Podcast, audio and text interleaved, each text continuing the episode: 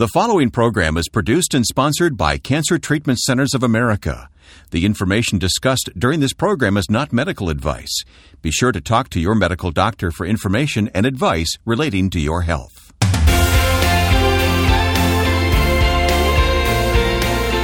Welcome to Health, Hope, and Inspiration with Reverend Percy McCray, Director of Faith-Based Programs at Cancer Treatment Centers of America. I'm Wayne Shepherd, and Percy, it's great to be back with you again this week. It is good to be back with you as well, my friend. We are going to talk about children whose parents have cancer.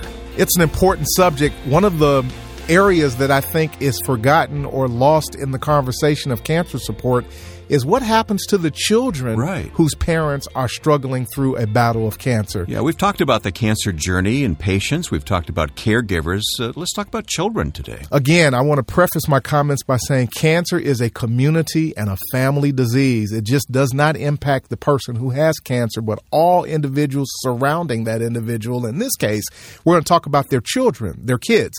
And what we know and what we understand now is that many children are struggling through a lot of mental and emotional uh, elements of watching or seeing their loved one, their parents, go through a battle and a treatment process of being treated for cancer. Do you see both extremes? Do you see children who don't want to talk about it and children who want to talk all the time about it? It is true, and we're going to hear some of that information get spelled out for us by our, our subject matter expert today, but there are different reactions and responses depending on the personality uh, of the child at the end of the day. So some are more chatty about it and some do not want to talk about it at all. So we need to understand the nuances and the differences. You want to take us to the book of Matthew in the Bible to start here today. Yeah, our, our spiritual nugget for today is perfect for what we're going to discuss. Matthew, the nineteenth chapter with verse fourteen tells us, "But Jesus said, suffer little children and forbid them not to come unto me, for of such is the kingdom of God." This scripture helps us to understand the importance that Jesus himself placed upon ministry to children and their value. And we need to understand that same school of thought within the context of parents who are struggling with a cancer diagnosis. I'm sure that someone who's uh, going through a cancer journey is so concerned for their family and loved ones. Children have a special concern. They do. And again, not a lot of answers, I think, are have been given and made available. And we want to decompress some of that conversation today to give people some good insight on what and how to respond and react with their children as they are working through a process of cancer. We will be talking with a child life specialist today. Her name is Jennifer Rogers, and that's coming up in just a moment on this week's edition of Health, Hope, and Inspiration. We have a website, and by the way, if you ever miss a program from week to week, you can always go online and listen to these broadcasts as well with Percy McCray. The website is health hope and inspiration dot com. I'll give that again. It's health hope and inspiration dot com. And we invite you to join us there anytime, twenty-four seven online.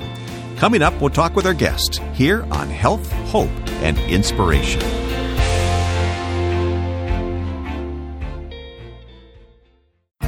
If you or someone you love is fighting cancer, consider Cancer Treatment Centers of America. We treat the whole person, body, mind, and spirit. Our hospitals in Atlanta, Chicago, Philadelphia, Phoenix, and Tulsa take an integrative approach to cancer care. We use conventional medical treatments to attack the disease. Evidence-based therapies like nutrition, naturopathic medicine, and pastoral care to maintain strength and quality of life. Treatments are tailored for each patient's specific needs. Visit health hope and inspiration dot com to view our cancer-related resources or to contact our oncology information specialists about questions you may have about your treatment options. Working together under one roof, our cancer experts use leading-edge technologies to deliver precision medicine, personalized care, and spiritual support. Learn more at health hope and inspiration dot com. Cancer Treatment Centers of America. Care that never quits. So glad you're listening today. Remember, no case is typical. You should not expect to experience these same results. Here again is our host, Reverend Percy McCray. With me today is Jennifer Rogers, who is a child life specialist. Welcome to the show. Uh, Jennifer, how are you? Thank you very much. I'm glad to be here. Well, it's good to have you. Listen, explain to us what your role as a child life specialist is. What is that? Well, actually, child life you typically see in pediatric settings, and it's a profession that has the expertise in child development and how it relates to hospitalization and illness. So my role within an adult facility is actually to help people who are going through cancer treatment themselves as a parent, help them help their children from a developmental perspective to kind of navigate what the differences are between, is this typical development or is this my child having a hard time coping with what's going on? So with that, then, that transitions us to this question. Why is supporting children whose parents have cancer important? You know, it's very important because when a patient is facing their own treatment process, if they feel like there's additional stress on their family in addition to the diagnosis, it really makes it harder for them to even cope. And so what we want to do is we want to look at the family dynamic as a whole to be able to fill in those gaps for them, reassure them that their parenting is still going to be effective during this time, and empowering them to be able to feel like they can do it. Well, of course, we realize and understand that cancer is not just an individual disease. Quite frankly, it's a family disease. It's a community disease, and families are impacted, and I would imagine children are impacted. What have you seen in terms of some direct impact upon children whose parents have cancer? Well, oftentimes the impact you see is based on uh, their temperament, their coping, and their age. So a component of that is their developmental level and understanding. Another component is how do they typically handle stress? If I were to ask a parent, if I lived in your house, how would I know when your child is stressed out? Mm. You know, do they slam doors? Do they go off into the room by themselves? Are they grumpy? Are they quiet? What we can do is help identify that those behavior changes are going to come out under stress with cancer. And sometimes what we do is we help parents just to navigate how to recognize those same symptoms uh, so that they can use the same coping skills that might have worked before or reinforce additional ones to help them.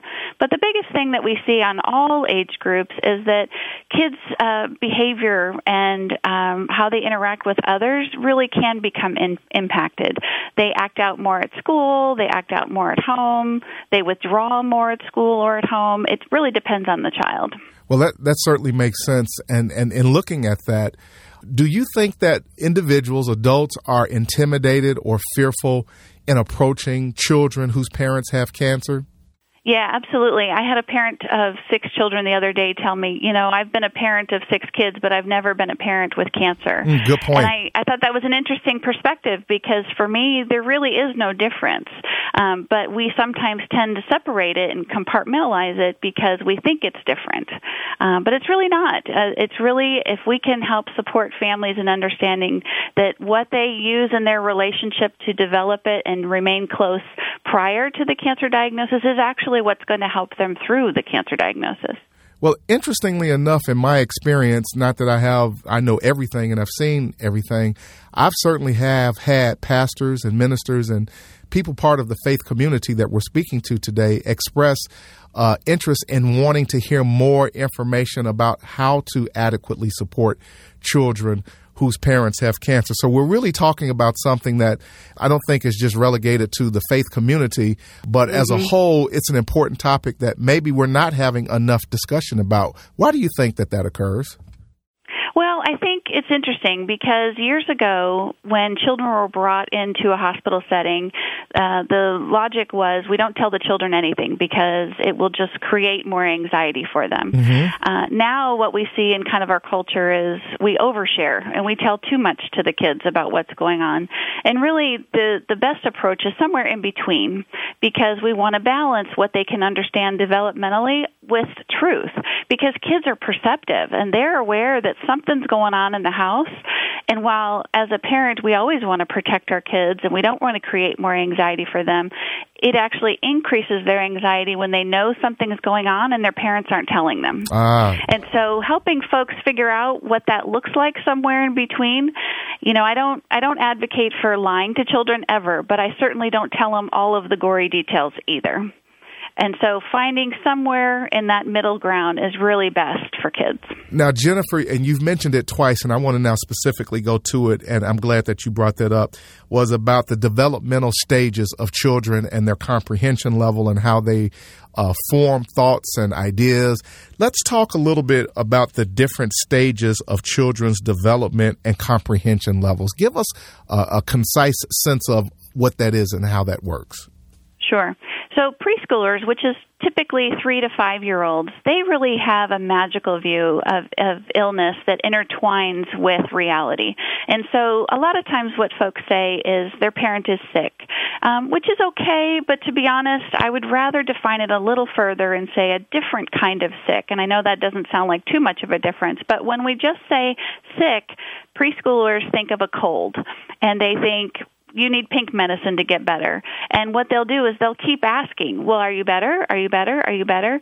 And the parent, it creates anxiety for the parent because they think, well, I don't know how to answer him. He keeps asking me if I'm better. Well, that's because we told him that you were sick like a cold. If we approach it differently with preschoolers and say, it's a different kind of sick, you can still love on me and, and hug me and kiss me, and you're not going to get this different kind of sick, mm-hmm. um, then they have a different understanding of what it is and an internal body process, and that it's not contagious. That's a big one that kids think all the way up to about age seven, is that it could be contagious to them. And especially in our culture where we teach kids, you know, hand sanitizer, and if you sneeze, sneeze into your arm, you know, that's definitely um, a concern for them. As we look at school-age kids, that's about six to eleven-year-olds. If I were to take an age group and say, what age group would you think would cope most effectively with this type of um, stress, it would be the school-age child. And that's because they're really concrete in what they understand. We can tell them, this is what's going on in this part of the body, and this is what the medication is going to do, and this is how I'm going to feel afterwards, and then this is how it's going to impact your life. They pretty much go with the flow, and, and we think, oh, gosh, that age group is the one that would be the most at risk, uh-huh. but they're really not, because they believe everything we say, which is wonderful. Okay. As we move into the adolescent years, um, they get more ability to understand abstract concepts. So with the adolescent, we might tell them the same things that we've just described to the school-age child, mm-hmm. but the adolescent is going to think, mm, I think I could do a little research on my own on the Internet, uh-huh. or I think I'm going to listen to what my peers say about what cancer has been like in their family. And then what happens is, is they don't tend to come back to the parent to ask further questions. Questions because they want to protect the parent. They recognize the parent is stressed out already, mm-hmm. and they don't want to ask more questions cr- to create more stress. Or the other piece of it is they don't want to ask questions because maybe they don't want to hear the answer. Uh. They may think that something more severe is going on, and so they're afraid to ask because they're afraid of what the parent is going to say. So actually, our adolescents, sixteen to twenty-year-olds, are probably our most at risk for having difficulty coping, especially adolescent girls, um, when they have a mother going through treatment. And that's because their role might change. Maybe they have to take on more caregiving responsibility of the younger children. Maybe they put off going to college for a year or two because they need to come home and help with finances and have a job to support the family. Sure. So it creates role change, too, that adds another dimension besides just a parent being ill. And again, you know, that it makes so much sense. And again, the big takeaway with regard to that is that the different age groups matter in terms of how, how they should be approached and, and what manner in which they mentally and emotionally respond. And, and I'm not sure if many people uh, understand that or and are aware of that. That that's excellent. Would you recommend, or are there any uh, resources available that we could possibly share with people that they could read that may help them to dig into a little more of that detail? Or is there just a vo- too much massive volume of information that they'd have to dig through? Well, I think there's a lot of information out there. Um, I think there's a lot of great resources. Uh, one of the ones that I really like for preschoolers is called The Invisible String. Mm-hmm. and that one is by Patrice Karst. And that is a great way to talk to preschoolers about no matter where I go and no matter what's happening, there's an invisible string of love that connects us. Okay. And that's a great visual for preschoolers when a parent may need to be away for treatment or when they have to travel or they're hospitalized. It's a way to, for a preschooler to have something more tangible to think about is even though you may not see me, we are still connected with this special love. Okay, great. There's another one called uh, Nowhere Hair by Sue Glader, okay. And that's another great one for preschoolers about hair loss. Oh. Uh, hair loss can be a real confusing thing for preschoolers and school-age children because they don't understand why would your hair just fall out. And when I talk with families, the way I describe it is that our whole body is made up of healthy cells, and sometimes for reasons we don't know why, it's not because anybody did anything wrong, sometimes we get unhealthy cells that stick together in one spot and make it hard for our body to do its job. So what the medicine is doing is is making those cells get smaller, or we're using surgery to take them out. And the medicine that helps get rid of those cells or make them smaller gets confused, and it thinks that the good cells that are holding in my hair mm-hmm. are bad guys. Okay. And so it gets rid of those, and my hair falls out. But when I stop taking this medicine, then my good cells will grow back, and my hair will grow back. Last question with the little bit of time that we have left is, how can people help children of friends who have cancer? How can we best support them?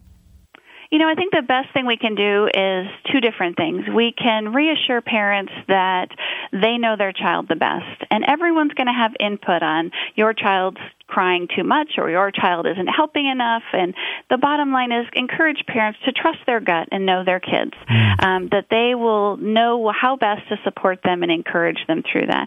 The other part is being present. Sometimes there just isn't an answer for how things are going, and there isn't a way to just make everything better.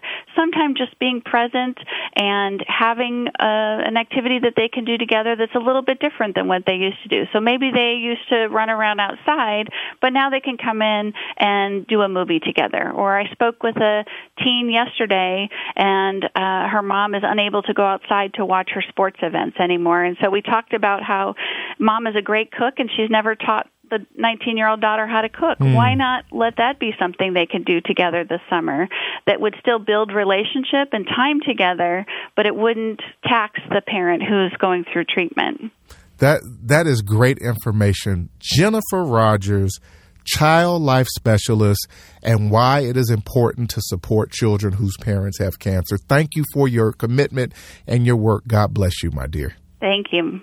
Percy, what a great conversation to have with Jennifer here today. I learned a lot. Well, Jennifer is inspirational and educational all at the same time. I've sat and spent many uh, hours with her trying to understand, again, better this subject.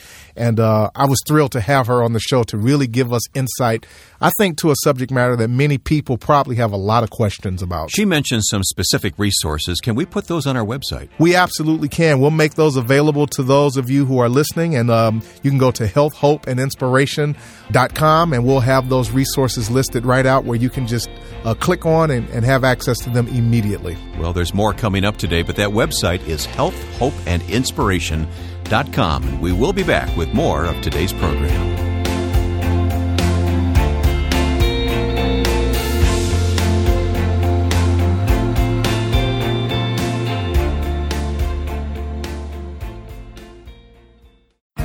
If you or someone you love is fighting cancer, consider Cancer Treatment Centers of America. We treat the whole person, body, mind, and spirit. Our hospitals in Atlanta, Chicago, Philadelphia, Phoenix, and Tulsa take an integrative approach to cancer care. We use conventional medical treatments to attack the disease. Evidence-based therapies like nutrition, naturopathic medicine, and pastoral care to maintain strength and quality of life. Treatments are tailored for each patient's specific needs. Visit health hope and inspiration dot com to view our cancer-related resources or to contact our oncology information specialists about questions you may have about your treatment options. Working together under one roof, our cancer experts use leading-edge technologies to deliver precision medicine, personalized care, and spiritual support. Learn more at health hope and inspiration dot com. Cancer Treatment Centers of America. Care that never quits.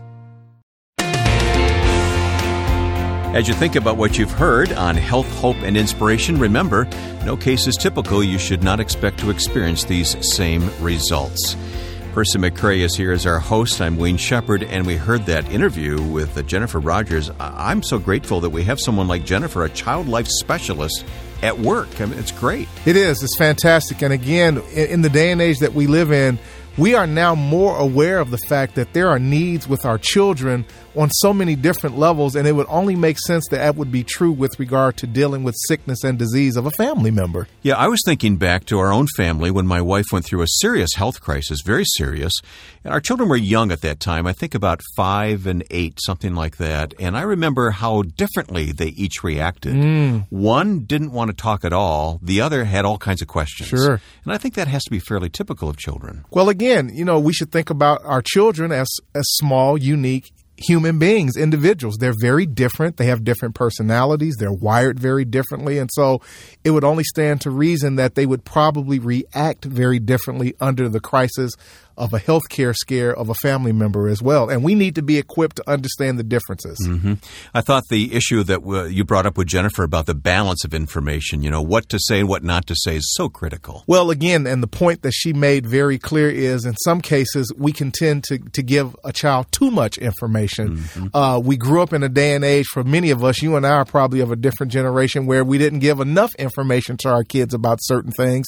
And then we now live in a, a current generation, a day and age where we We tend to give our children probably too much information. So finding a balance between the two that will be helpful to the child in ways that they can process and understand. Yeah, especially for teenagers. They know they can go to the internet and search. So we've got to make sure that we're giving them the right answers ourselves. And also, Jennifer made, I thought, a very uh, astute point that when we talk about adolescents, you know, also their social Uh, group and friends are also part of their information network. So they go out and get information in some cases that is erroneous or may be unique to that particular person's experience, but not to their particular experience. So we have to be mindful of, of input of information that may be feeding into our kids' thoughts as well as we help them to work through uh, all sorts of things that they're trying to process. We've talked about the fact that cancer is a family disease, and I know parents want to do the best possible job, but they're not at the top of their game when they're sick. Well, they're not feeling well, they're not looking well. And again, Jennifer made the point that in many cases, because of the added stress of being overly concerned about their children, then they're not necessarily even coping well with their cancer. So it has a negative effect upon them because of their stress and their anxiety about their children that then also is complicating potentially their own process of health and wellness and recovery. Mm-hmm. So it ha- it's, a, it's, a, it's a vicious cycle when you really sit and look at it from that perspective. Yeah, don't you think we have to be careful when we talk to our friends' children about what their parents are going through? Well, that's the other side of it uh, at the end of the day, because again, cancer now is a community disease. So now we go from family disease to community disease. So the, the effect of the community around us uh, for people who mean well, uh, we also need to help uh, educate uh, those individuals that are supporting our families and supporting us so that they also can properly respond and, and give information correctly and adequately to children of friends that has cancer as well. Yeah, we have to be careful what we say and be in concert with parents and their wishes, don't we? And and have a game plan. I think what would be helpful is to sit down and probably uh, meet and, and agree with the parent what to share, when to share it, and how to share it. Speaking of sharing, you shared a scripture verse with us to open the program today. Can we go back to that for a moment? Absolutely. Uh, our spiritual nugget of the day, again, is Matthew nineteen, verse number fourteen, and it says, "But Jesus said, Said, suffer little children and forbid them not to come unto me, for of such is the kingdom of heaven." And of course, the context of this scripture is that the disciples basically were shooing away the children from Jesus as they came to him. And in some cases, how often do we do that unconsciously in our world around certain subject matter? Yeah, kids are inquisitive. They want to know, they're asking questions, they're looking to us. And in some cases, are we pushing them away? Are we shooing them away Jesus encourages us not to forbid them to come unto us, but to embrace them and to understand them and ultimately to bless them with wisdom, knowledge, love, and nurturing that'll help them work through the process of whatever it is that they're going through. So we need to be encouraged today to take better care of our children and to respond to them more appropriately. Well, you've chosen a great topic to address today, children whose parents have cancer. I know this has helped me, and I know it's helped a lot of listeners here today. So, Percy, thank you. You're welcome. And again, we're here to provide health, hope, and inspiration, Wayne. That's right. We are. And that's our website, health hope and inspiration dot com. If you have further questions, you can always call us at Cancer Treatment Centers of America. Our toll-free number is eight five five, nine two nine, HOPE, eight five five, nine two nine, four six seven three. And one more reminder, those resources that our guest mentioned today are also on the website, health hope and inspiration dot com. Thanks for listening. We'll see you next time for Health, Hope, and Inspiration.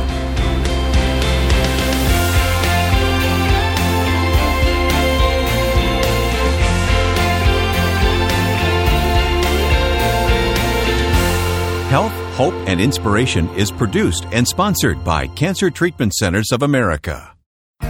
If you or someone you love is fighting cancer, consider Cancer Treatment Centers of America. We treat the whole person, body, mind, and spirit. Our hospitals in Atlanta, Chicago, Philadelphia, Phoenix, and Tulsa take an integrative approach to cancer care.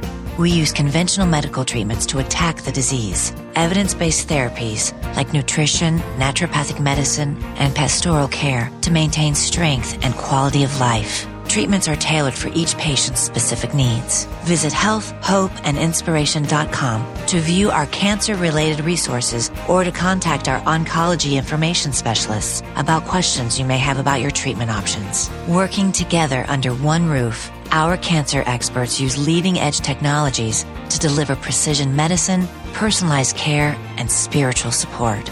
Learn more at health hope and inspiration dot com. Cancer Treatment Centers of America. Care that never quits.